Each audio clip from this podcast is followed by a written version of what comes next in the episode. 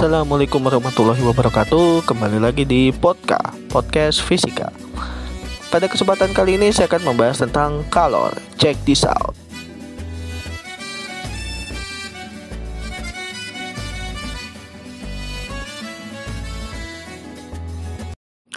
Mengapa saat memegang gelas berisi air panas, tangan kita ikut kepanasan?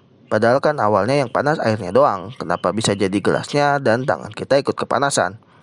Nah, hal ini terjadi karena kalor berpindah dari air lalu ke gelas hingga akhirnya ke tangan kita.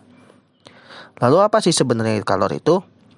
Pada dasarnya, kalor adalah perpindahan energi kinetik dari satu benda yang bersuhu lebih tinggi ke benda yang bersuhu lebih rendah.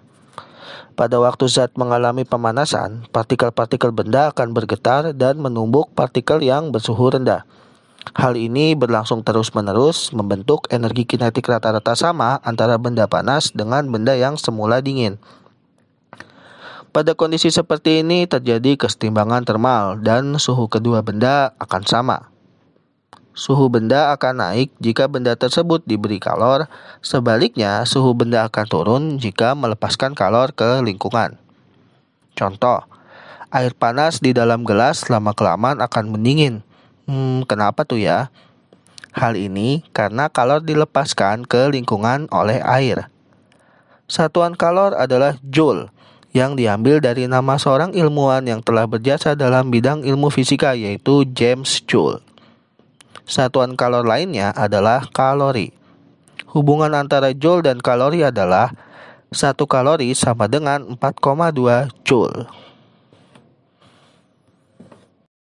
Apabila temperatur dari suatu benda dinaikkan dengan besar kenaikan temperatur yang sama, ternyata setiap benda akan menyerap energi kalor dengan besar yang berbeda. Misalnya, terdapat empat buah bola masing-masing terbuat dari aluminium, besi, kuningan, dan timah. Keempat bola ini memiliki massa yang sama dan ditempatkan dalam suatu tempat yang berisi air mendidih. Setelah 30 menit, keempat bola akan mencapai kesetimbangan termal dengan air dan akan memiliki temperatur yang sama dengan temperatur air. Kemudian keempat bola diangkat dan ditempatkan di atas kepingan parafin. Parafin ini maksudnya lilin mainan ya. Bola aluminium dapat melelehkan parafin dan menjatuh menembus parafin. Beberapa detik kemudian, bola besi mengalami kejadian yang sama, Bola kuningan hanya dapat melelehkan parafin sebagian, sedangkan bola timah hampir tidak dapat melelehkan parafin sama sekali.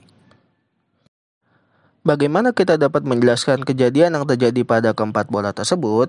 Padahal keempat bola itu menyerap kalor dari air mendidih yang sama, kemudian memindahkan kalor tersebut pada parafin, sehingga parafin bisa meleleh, meleleh sebagian, ataupun tidak meleleh sama sekali. Hal itu terjadi karena setiap benda memiliki kemampuan yang berbeda untuk melelehkan parafin. Setiap bola akan memindahkan kalor dari air ke parafin dengan besar yang berbeda. Kemampuan yang dimiliki setiap benda ini berhubungan dengan kalor jenis benda tersebut. Kalor jenis suatu benda dapat didefinisikan sebagai jumlah kalor yang diperlukan untuk menaikkan temperatur 1 kg suatu zat sebesar 1 Kelvin. Kalor jenis menunjukkan kemampuan suatu benda untuk menyerap kalor. Semakin besar kalor jenis suatu benda, semakin besar pula kemampuan benda tersebut untuk menyerap kalor. Pernahkah kalian mengamati sebuah besi yang diberikan kalor atau bisa dibilang dibakar? Tentu kalian pasti pernah mengamatinya. Besi tersebut akan menjadi lebih panas dibandingkan sebelumnya. Lebih panas di sini berarti suhunya naik. Contoh ini membuktikan bahwa kalor dapat mengubah suhu zat. Pengaruh ini banyak penggunanya dalam kehidupan sehari-hari. Contohnya, hmm, masak air atau memanaskan benda di waktu pagi hari pada terik matahari. Atau bisa dibilang juga jemur. Kalor yang dibutuhkan untuk menaikkan suhu zat ini dipengaruhi oleh massa benda, kenaikan suhu, dan jenis zat.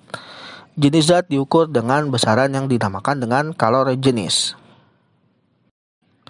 Air satu panci ketika dimasak hingga mendidih memerlukan kalor tertentu. Kalor yang dibutuhkan satu panci agar suhunya naik 1 derajat Celcius disebut dengan kapasitas kalor. kapasitas kalor sebenarnya banyaknya energi yang diberikan dalam bentuk kalor untuk menaikkan suhu benda sebesar 1 derajat. Pada sistem satuan internasional, satuan kapasitas kalor adalah Joule per Kelvin. Namun karena di Indonesia suhu biasa dinyatakan dalam skala derajat Celcius, maka kapasitas kalor yang dipakai adalah Joule per derajat Celcius. Sebelumnya, kita telah mempelajari tentang wujud zat, yaitu padat, cair, dan gas. Suatu zat dapat berada pada salah satu dari ketiga wujud tersebut, tergantung pada suhunya.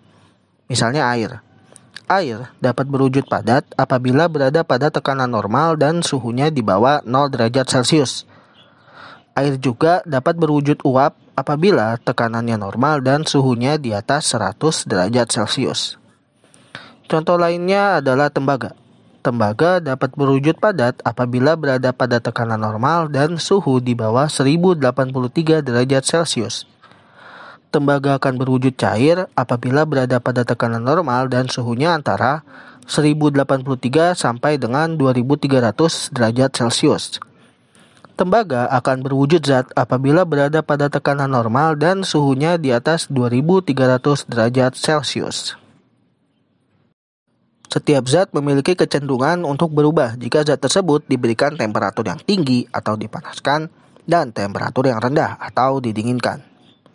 Kecenderungan untuk berubah wujud zat ini disebabkan oleh kalor yang dimiliki setiap zat. Suatu zat dapat berubah menjadi tiga wujud zat, di antaranya cair, padat, dan gas. Perubahan wujud zat ini diikuti dengan penyerapan kalor dan pelepasan kalor. Pernahkah kalian melihat es yang mencair atau air yang sedang menguap? Ternyata perubahan wujud zat itu membutuhkan kalor. Banyaknya kalor yang dibutuhkan untuk mengubah wujud 1 gram zat dinamakan dengan kalor laten. Kalor laten ada dua jenis. Pertama, kalor lebur untuk mengubah dari padat ke cair. Kedua, kalor uap untuk mengubah dari cair menjadi gas. Selanjutnya, saya akan membahas tentang asas Black.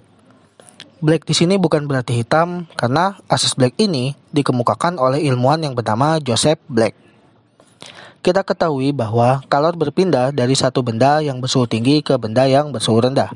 Perpindahan ini mengakibatkan terbentuknya suhu akhir yang sama antara kedua benda tersebut. Pernahkah kalian membuat teh manis dan terlalu panas? Untuk mendinginkannya, kalian perlu tambahkan es ke dalam teh tersebut atau bisa juga dengan ditambahkan air dingin ke dalam teh tersebut. Kejadian yang pernah kalian lakukan ternyata sesuai dengan konsep fisika. Setiap dua benda atau lebih dengan suhu berbeda dicampurkan, maka benda yang bersuhu lebih tinggi akan melepaskan kalornya, sedangkan benda yang bersuhu lebih rendah akan menyerap kalor hingga mencapai keseimbangan yaitu suhunya sama. Pelepasan dan penyerapan kalor ini besarnya harus imbang. Kalor yang dilepaskan sama dengan kalor yang diserap, sehingga berlaku hukum kekekalan energi.